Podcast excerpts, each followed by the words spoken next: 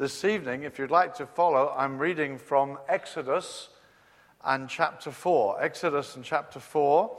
Uh, we'll be looking at that together in a moment if you want to just turn there. This passage is um, an extraordinary time in Moses' life when God has come to him with an extraordinary offer, saying to him that he's calling him. Moses uh, in the desert sees a bush that is full of glory and fire and flame, but not burning out. It, uh, it doesn't get consumed by the fire. And he goes to investigate, and to his shock and amazement, a voice comes to him out of that uh, bush and calls him to a great purpose, namely to go down to Egypt and bring out about two million people into a great adventure that they might go into their inheritance. It's an amazing time in the history of Israel, and he has the huge privilege of being God's instrument and servant in that. Uh, but to our amazement, what we'll see in a moment is instead of Moses saying, Wow, thanks, what an amazing privilege, of course I'll do it uh, we find a very different kind of answer. We find him really resisting, uh, trying to miss it, trying not to do it. And we, he nearly misses God's purpose for his life when God is about to do something phenomenal. And I'm hoping and praying as we look at this together tonight that God will help many of us who are on the edge, I believe, of tremendous adventure so much momentum as we've been seeing and hearing from testimony. God moving us into a new phase. And always, God, when He saves us, has got plans and purposes for us. But we too can often just kind of miss it because, well, perhaps not me, Lord, somebody else, Lord. And we'll see how God deals with this servant of His here in Exodus chapter 4. So this chapter follows immediately after that conversation at the burning bush. Moses answered, what if they don't believe me or listen to me and say, The Lord didn't appear to you? And the Lord said to him, What is that in your hand? A staff, he replied. And the Lord said, Throw it on the ground. Moses threw it on the ground, and it became a snake. And he ran from it. Then the Lord said to him, Reach out your hand and take it by the tail. So Moses reached out and took hold of the snake, and it turned back into a staff in his hand. This, said the Lord, is that they may believe that the Lord, the God of their fathers, the God of Abraham, the God of Isaac, the God of Jacob, has appeared to you. Then the Lord said, Put your hand inside your cloak. So Moses put his hand into his cloak. When he took it out, it was leprous like snow. Now put it back into your cloak, he said. So Moses put his hand back into his cloak, and when he took it out, it was restored, like the rest of his flesh.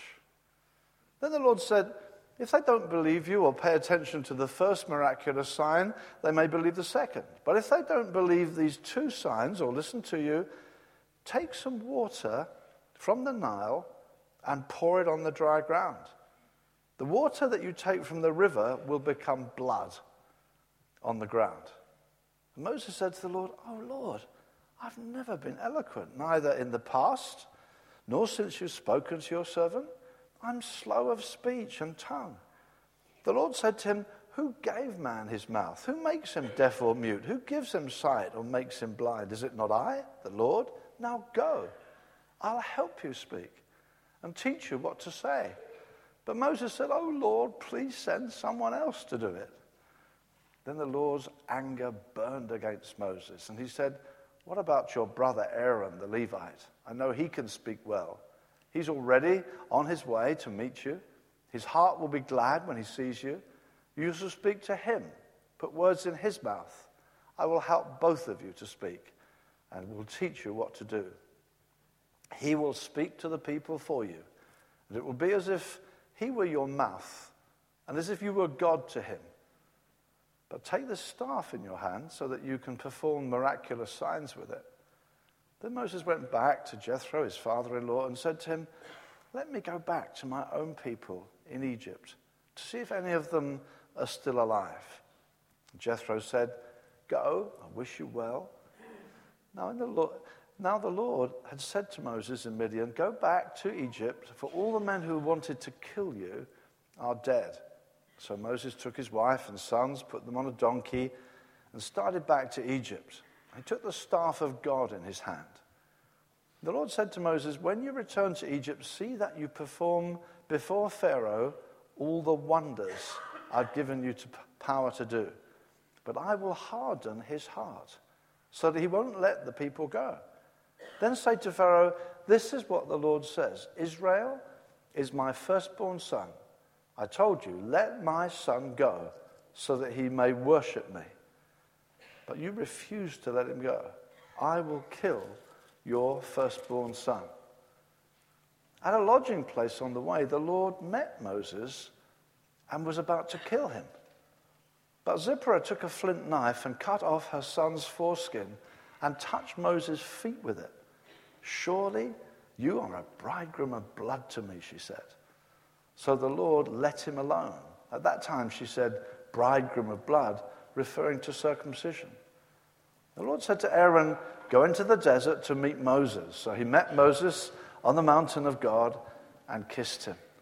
Then Moses told Aaron everything the Lord had sent him to say, and also about all the miraculous signs he commanded him to perform. Moses and Aaron brought together all the elders of the Israelites, and Aaron told them everything the Lord had said to Moses. He also performed the signs before the people, and they believed. And when they heard that the Lord was concerned about them and had seen their misery, they bowed down and worshipped. Father, we thank you so much for our being together here. We thank you for your call on our lives. We thank you for the great truths that we've celebrated tonight, the splendor of our Lord Jesus on the cross, his great triumph. We thank you. You directed our attention to that which is most wonderful to us. And Lord Jesus, we love to sing your praise. We thank you for taking our place. We thank you for embracing our sin and guilt and letting us go free. And Lord, we thank you that you would ever pay such a price. Now, Holy Spirit, Lord, we ask you in the light of all that Jesus has done. And in his name, Father, would you please pour out your Holy Spirit upon us now? Come, Holy Spirit, please be our teacher. Please, Lord, say more than I am saying. Speak into our hearts. Help us to hear you. Help us to fulfill your great purpose. Help us to lift up the name of Jesus in our generation. And maybe walk from this place in a new place with you, Lord Jesus. Come do these things which we cannot do, we pray. We ask it, Father, in Jesus' name. Amen. Amen. So here's a man being offered a tremendous opportunity to fulfill a historic role in God's great plan of redemption. He can be the man, he can be God's instrument. But sadly, he's not wanting to know. He resists God's offer. He says, No, send somebody else. And you think, why? What's wrong with the guy? Why doesn't he rise to the occasion? Why doesn't he say, Thank you for this privilege? I want to suggest to you that the reason he doesn't respond promptly is because, like many of us, he's got a past. It's not like he's got a clean sheet. It's not like he can say to God, Well, look, here's my life, just write on it what you will. There's nothing written there yet. Nearly all of us have got something that's already written there. We've had experience. We've done things. And then when offers of new things come, we feel, I'm not sure I want to risk that. I'm not sure I want to get out of my comfort zone. And so we can miss what God wants to do with us. And I'd like us to kind of look at the story and see what there is there to learn.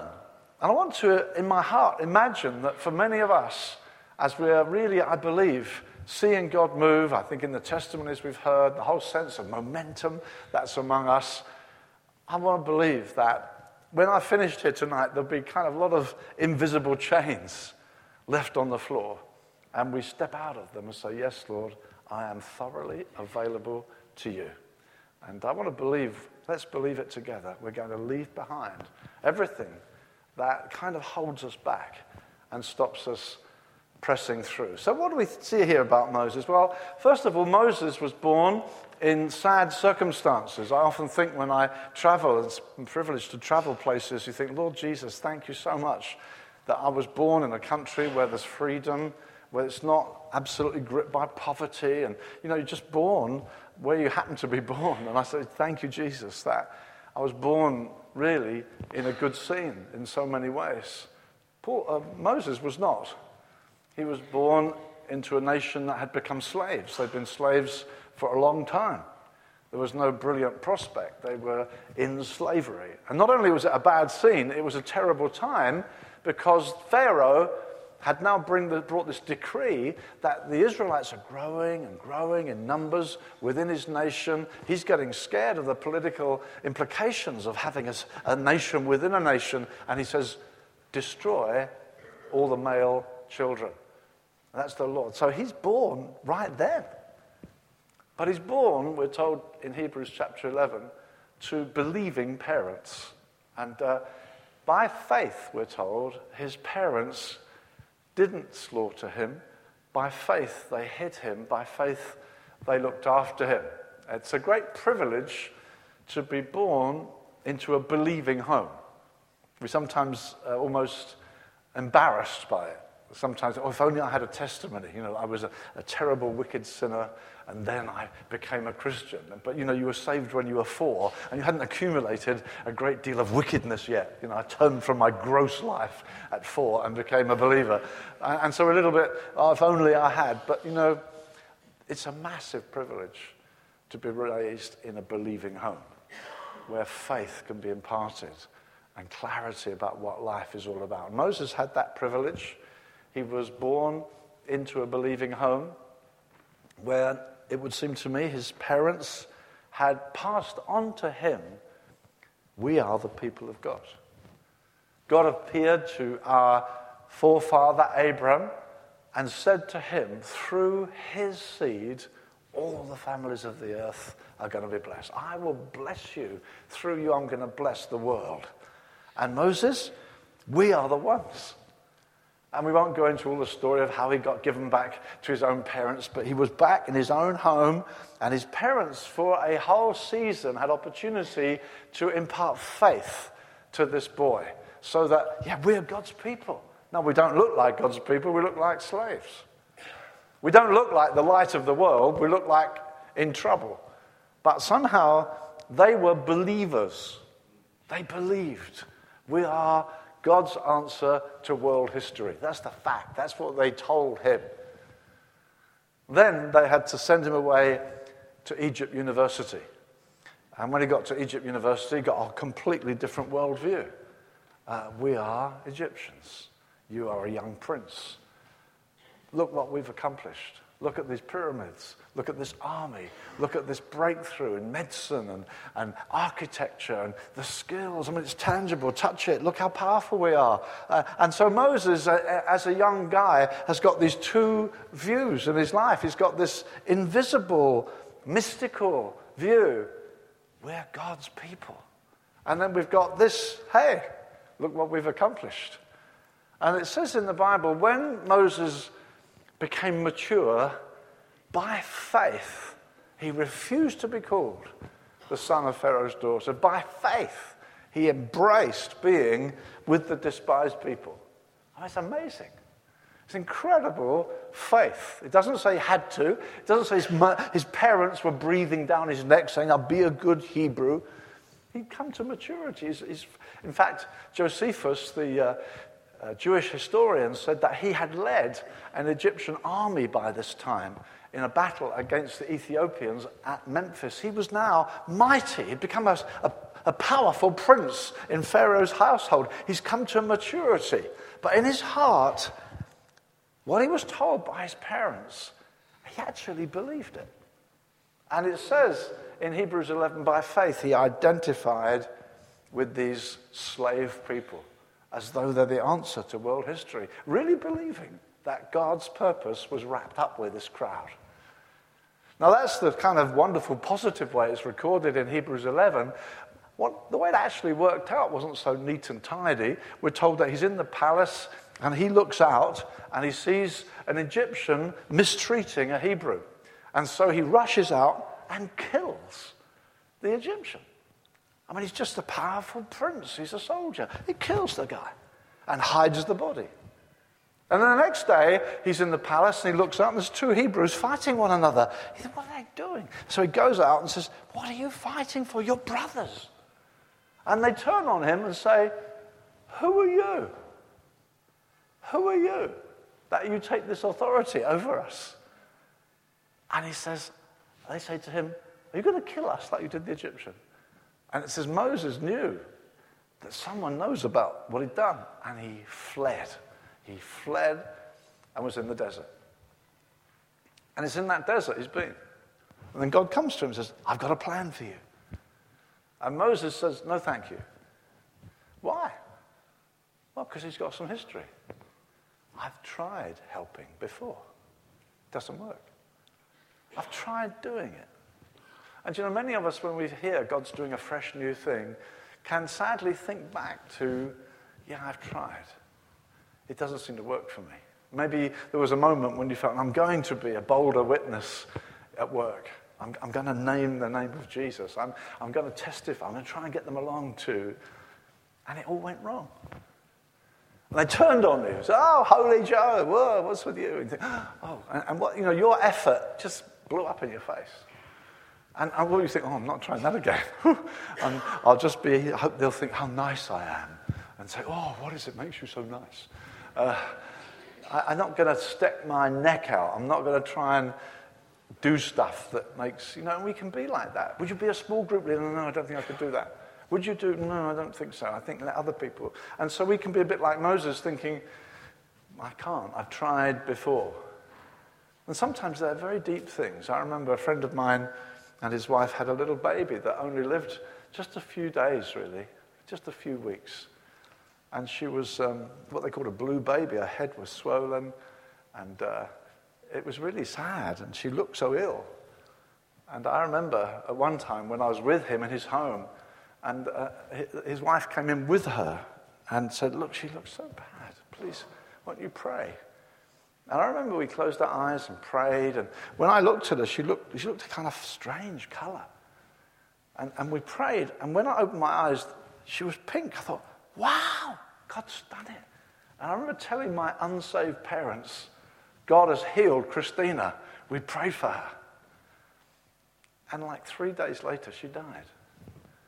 And I thought, oh, wow. And I thought, I'm never going to do that again. I'm never going to stick my neck out. And I remember saying to my friend, I'll never, I'll, I actually said this, I'll never trust God again.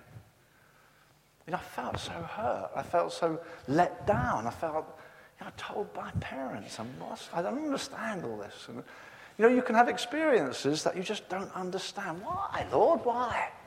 That's one of the cries of the psalmist. Why? And you have, it's a, it's a fallen world, and we get things we don't quite understand, and we'd like to understand. How do I leave that and press? How can I walk into the future when all this is behind? I can't walk away from it. The amazing thing was, a year later, I'd left my secular job. I was doing door to door evangelism. No one had promised me a salary. I just went. I just felt God told me to do it. And I left my job. And, I, and my friend said to me, Do you remember what you said a year ago? I said, No, what was that? He said, You said you'd never trust God again. Now you're trusting Him for everything. I was like the Muppets with no visible means of support. and God God looked after me. And you know what I felt was, it says, it says, out of these stones, God can make children of Abraham. You know, when your heart's all stony, and that happens sometimes because something happens and you think, I'm never going to, I'm just, I'll, okay, I'll keep coming to church. I'm not going to go and get drunk, but I'm not going out on a limb again. And, that, and it says, out of these stones, God can make children of Abraham, believers. God can renew your heart. So if, you, if you've had an experience, you think, I don't understand, that was so painful, I reached out, didn't work for me. That's often why when God says, right, come into my new purpose. No, no, thank you. I want to encourage you tonight, if that's true of you, if, you've, if you say, no, I'll play safe, I'll be here, but don't ask me to step out, why don't you turn your back on that attitude and say, Lord, I, I really do want to see what you're doing. I want to get caught up. As it happens, Moses was ahead of God. It says in Acts 7, he supposed they would understand God had sent him. But actually, God hadn't sent him. He'd rushed ahead of God. And he got into trouble. And he kind of blamed God. But actually, God's saying, No, look, I have heard the cry of my people. I have come down to deliver them. And I send you. That's very different. That's now God's initiative. We're living in days when God is initiating, moving people. We've heard some lovely testimonies here tonight, and there's a whole wave of people hearing God, moving into new adventures. God's on the move. God's heard the cry of our poor nation, its terrible blindness and the pain that it's enduring. He's calling us. He's calling us. So if you know that's you, if you know, well, no, I, am not going, no, no, let, let's leave it behind. Say, Lord, I open my heart to you. Why don't you do that? Even now, as we're going through this word, say, Lord, I'm sorry I've closed down on you, actually. I'm here at the meeting, but I'm not going to be vulnerable. Come on, let's open up and say, Lord, what have you got for me? See, otherwise it stops now. You say, well, I can just be good. No, no, you can't just be good. Without faith, it's impossible to please Him. So let's open our hearts again. Say, Lord, let's start again, please. Okay, shall we do that? If you know that that's your problem, will you leave that behind tonight? Drop that chain. And the next thing we see is I want to suggest maybe some bitterness towards his brothers. It's why they may not believe me again. It's like, what do you mean? They didn't believe me before. They, it's them. What do you mean it's them? Well, I risked everything for them. He, he, he identified himself with the slaves. He needn't have done. He could have stayed in the palace. He could have said, Poor guys. Well, when I become Pharaoh, maybe I'll change some laws. You know, when I've got real power, I could, I could change the, prince, you know, the way these slaves are treated. I, I stuck my neck out for them. I, I went out of my way to help them. And now what? 40 years in the desert. I mean, this is 40 years later. He's looking after a few sheep. I mean, this must be wonderful. You wake up in the morning, what shall I do today? I know what. I'll take the sheep around the mountain. And I'll bring them back, go to bed. Next morning, oh, what shall I do today? I know, I'll take the sheep around. I mean, it must have been murder. And he thinks, I could have been swishing around the palace. I could have had anything I wanted. I had power, I had prestige, I had, I had eh, wealth. And I'm in this desert. Why? Because of those guys.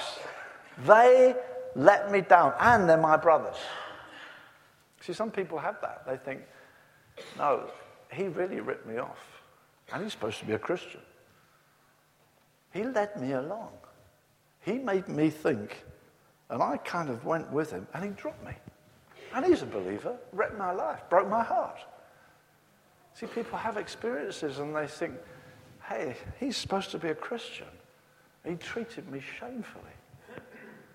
Or, you know, I got into business with someone and, and he said, come on, let's do this. Let's, let's launch a business. And I put my money in. He walked away. I mean, I lost out. And he's a believer. He let me down. She let me down. The Christians. You think, God, this is terrible. And people feel, I can't just forgive that. And sometimes we feel, even we come into a great church like this, you know, you can come into a lively church and you think, oh, I'm so glad I'm in this church. But sadly, what can also come out is so great to be here. Should have known my other church. Oh, terrible parent. And you think, what is that? It says in the Bible, don't let any root of bitterness grow up. I often feel to say to young people, be ruthless with any kind of sign of bitterness. Put it to death. It says in Hebrews, make sure you obtain grace, otherwise, a root of bitterness grows up and spoils many. If you get bitter, sometimes you say to someone, How are you? And you wish you hadn't asked them because 20 minutes later they're telling you how they are. It's kind of ugh. And, and it's like it's coming from a root of bitterness. And it spoils many. I mean, Moses doesn't look like he lives in a happy home, does it? Have you noticed his wife? You're a bridegroom of blood to me. You think, grief, happy home, happy wife. It's a, it's a sad scene.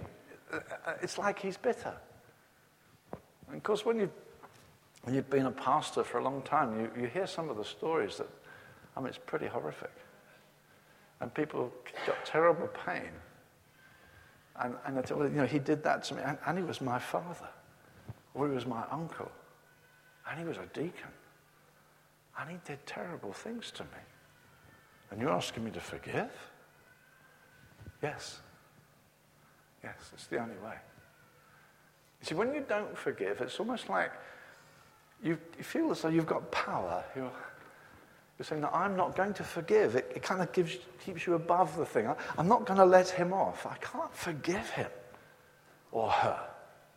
But the reality is that while you're holding that unforgiveness, it's not that you've got power, it's, like you've got a chain around your leg and you're, you're pulling this along through life.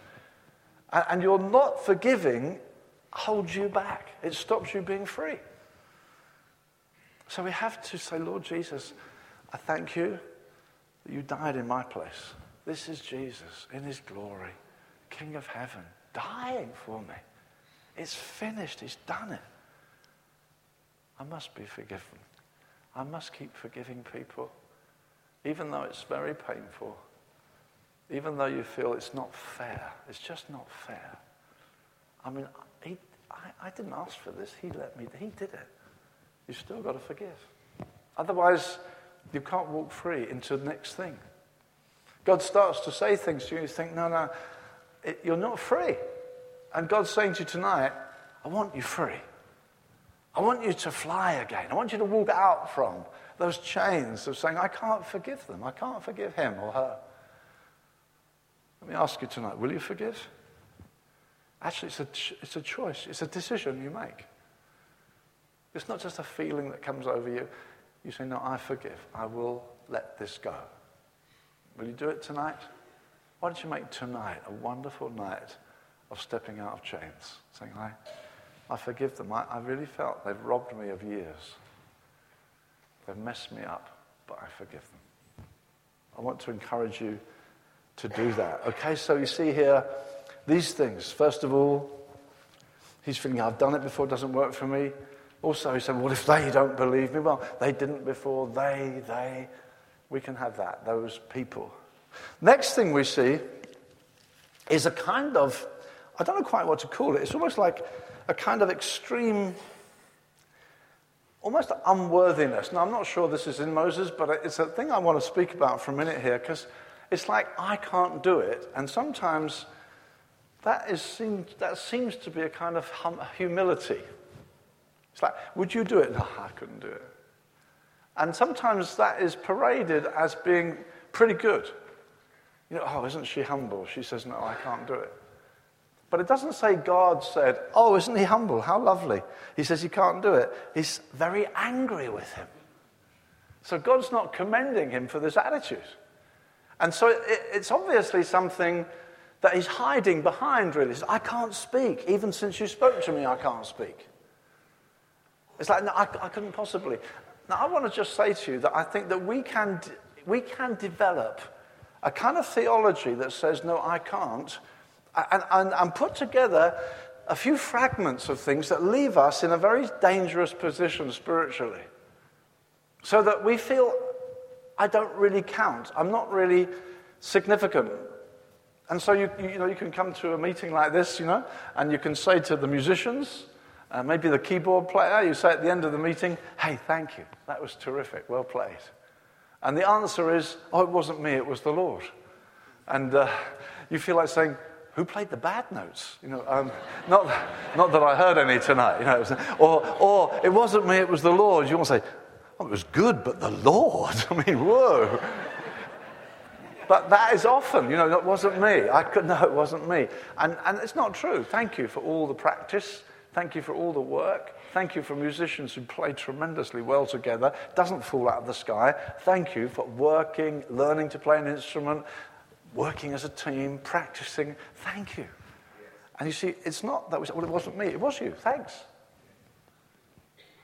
Or, and I, I remember this doesn't happen so much these days, but when, when I first got started, you'd preach sometimes in quite formal churches, and you'd have a group of deacons around you.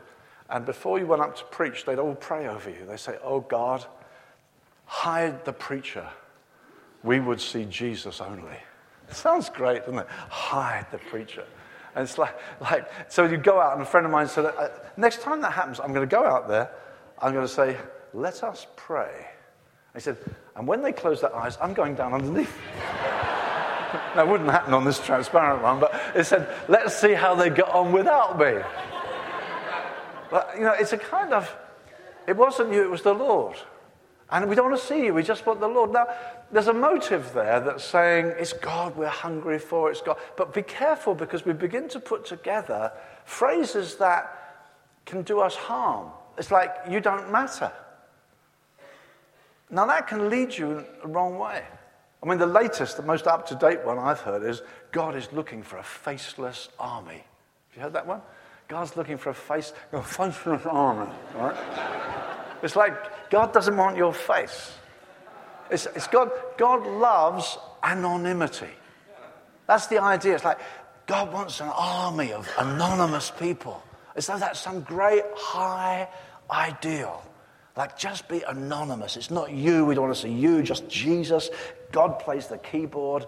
And, and, and it's like you're, you don't. And so we can think, that's it then. That's it. We're, we, you just want to be anonymous. Faith. No, just not true.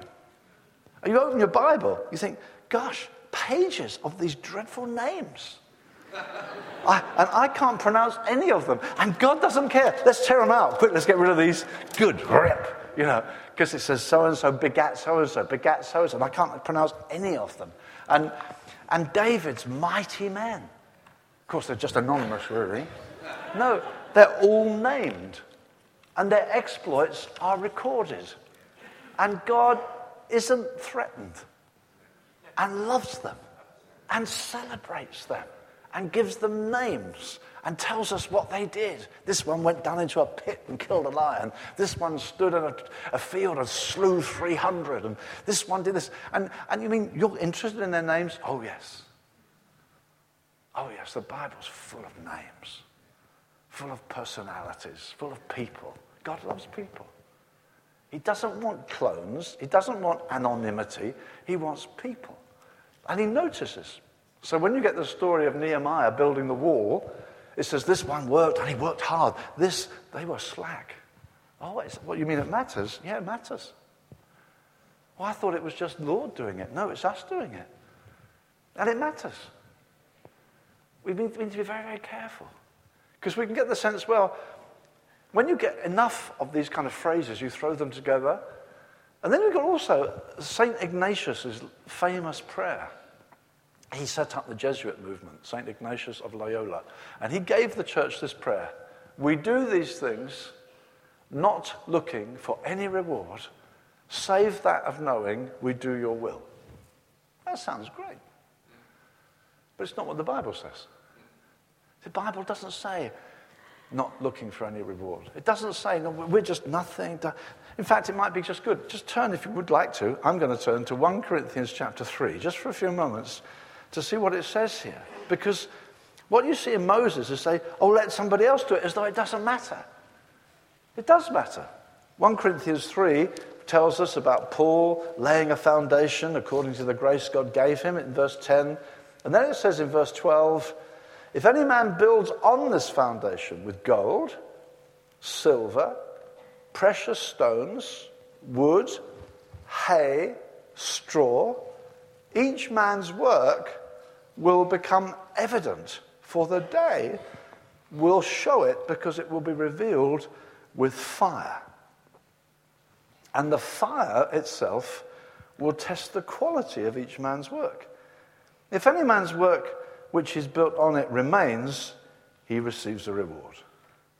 If any man's work is burned up, he will suffer loss, but he himself will be saved. Yet so as through fire, or as the NIV has, as one escaping the flames. What's he saying? He's saying that every one of us ultimately will appear before God. and all of us will have our works tested. Now, this isn't about salvation because he says quite plainly, some will suffer loss, though they'll be saved. We're not talking about salvation. Salvation is a gift. Hallelujah. The salvation is not by works, it's a gift. Jesus Christ is my righteousness, and He's the same yesterday, today, and forever. I don't have to impress God. I found someone who did that for me. Jesus' righteousness has been given to us. Hallelujah. We're free, we're righteous, we're spotless in His sight, pure and blameless before Him. It's like He's given us a, a clean white robe. Then He says, Now I've got works for you to do. I want you to be zealous for good works. I want you to do good works so my Father in heaven is glorified. He says, I want to do works, and at the end, I'm going to reward them. And so this kind of thing, well, we're nothing. We, we, know, we're not faceless. We, don't, we were just hidden in Jesus. No, no, no, you weren't hidden in Jesus. What did you do? Was it gold, silver? How did you do it? And you get the example where Jesus is in the temple, and he says he sat opposite the treasury, and a rich man came in, and out of his abundance, he put in. It's like, I'm so generous, can't help it. You know, just boastfully putting it all in. And then a little widow woman comes through and, and she, she just gets out two coins and she doesn't want anybody, so she puts it in. And it's like Jesus says, let the fire fall on those gifts. And we get a chance to see the eternal judgment of God on our works. We get a chance to see how it works. It's like, let the fire fall. And the fire, imagine it, falls on this guy's big gift and the smoke lifts, and you put your hand in, you think, where is it? It's gone. Wood, hay, straw. The fire took it all away. And then you think, hey, this woman's two coins. Let the fire fall. The smoke clears. Wow, gold, silver, precious stones. It stood the fire test. And it says in the Bible, the fire will test the quality of all of our work. We will all give account to God for what we've done. It's not that I'm anonymous. It's not that I'm faceless. It wasn't me, it was the Lord. It was you. What did you do? And Jesus will assess all the works that we've done. And it, says here plainly some will receive a reward, some will suffer loss. They'll be saved. They're saved. We're not talking about losing your salvation. They're saved. It says so plainly in the text. But you can be saved, but not get the rewards they want you to have. He wants you to have. And the next chapter tells us Paul's response to that. He says in verse 5, if I cut straight to the key verse, 1 Corinthians 4, verse 5, don't go on passing judgment before the time. Wait till the Lord comes, who will both bring to light the things hidden in the darkness and disclose the motives of men's hearts. Then each man's praise will come to him from God.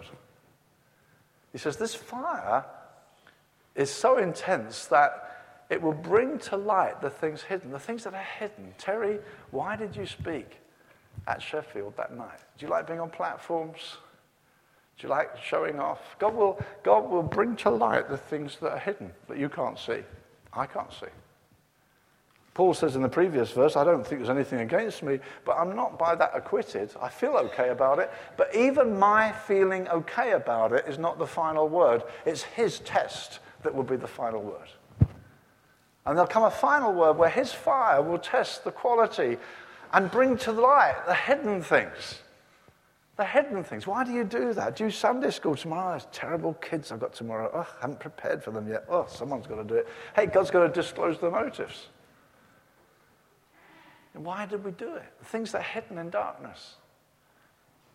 So it's terrifically important that we don't say, want to let somebody else do it. I couldn't possibly, because that sounds so humble. No, no, that won't do. It won't do. There's going to be a fire test. We're all going to go there. And St. Ignatius of Loyola says, Oh, we're not looking for any reward. The Bible says you'll be rewarded. And he says, I'm not looking for one.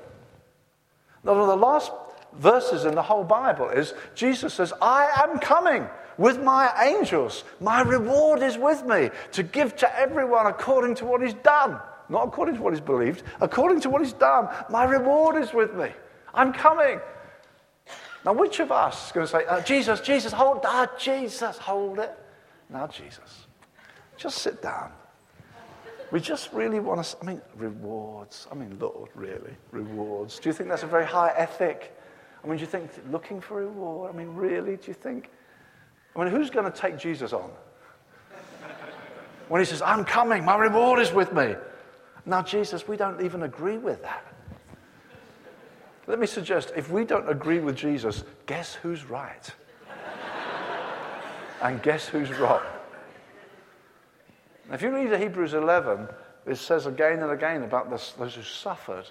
He said they did these things. What's the next phrase? Looking for the reward.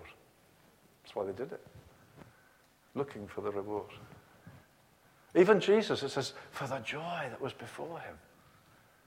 He wasn't like some Gandhi just not resisting. He was looking to the reward. The joy, for the joy that was set before him, he endured the cross. It says there are two Sauls in the Bible. The Saul of the Old Testament, at the end of his life, he says, I've played the fool. I've wasted my time. The Saul of the New Testament says, I've run the race. I've fought the fight. Henceforth, there's laying up for me a crown. You mean you're thinking about it? I'm thinking about it, Paul says. There's laid up for me a crown. And so that kind of thinking that says, oh no, it wasn't me, it was the Lord, and faceless, and we don't count, we're not looking for any reward, we are missing a whole load of Bible teaching that says we will stand before God and God will test our works, not for salvation. Salvation is a done deal through Jesus, through his shed blood, his mercy, his gift. But on top of that, he wants to reward us. I mean, so many parables write about this.